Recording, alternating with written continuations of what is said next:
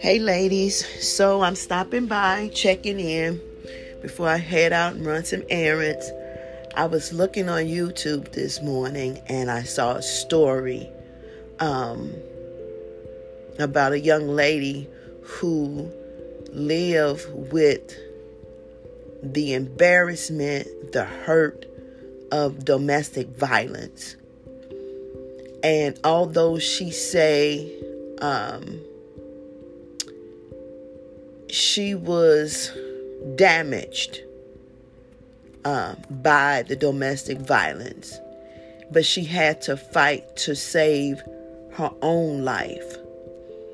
And I thought to myself, in our past, living in our past, there are some things that haunt us in our past that we don't share with anybody. And we take it from year to year, month to month, week to week, day to day.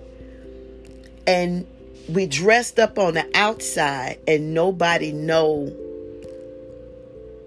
the need for reconstruction that needs to happen on the inside.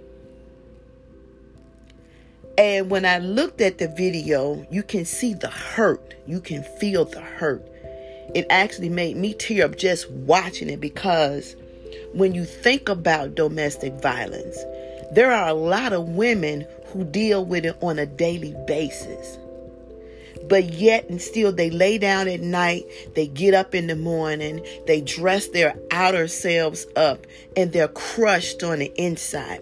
They have to force to smile, they have to force to look like they're okay, and they're not.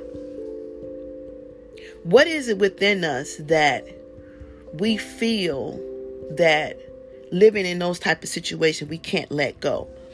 I've always said once a man gets your mind, he has you. Because it's actually a mind game that they play. They start with the words first, most of the time, before the physical abuse kick in. You're ugly. You're fat. Nobody never wants you. You'll never be nothing. You can't survive without me. I am your supporter. I'm the only man that's going to ever love you. Nobody's going to like you. You're this and you're that. And we take ownership to those descriptions that they put before us and we absorb them like water in a sponge. So I'm going to give you a little story.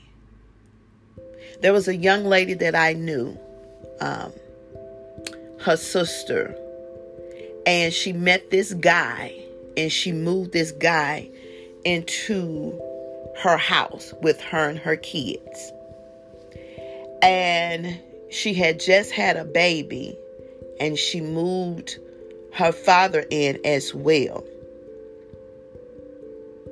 Well, the guy, because it was only two weeks of knowing this man, was not the person who she thought he was.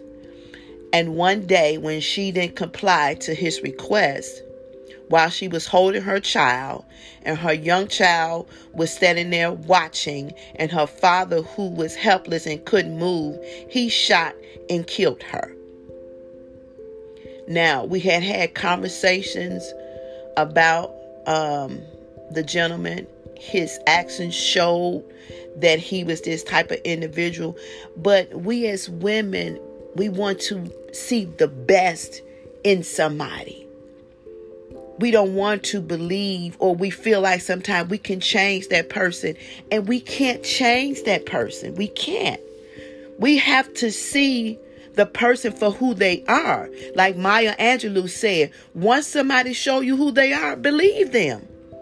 So ladies, I'm saying to you, whatever it is, that secret, that darkness that's deep down within you that nobody knows about, in your past, face it.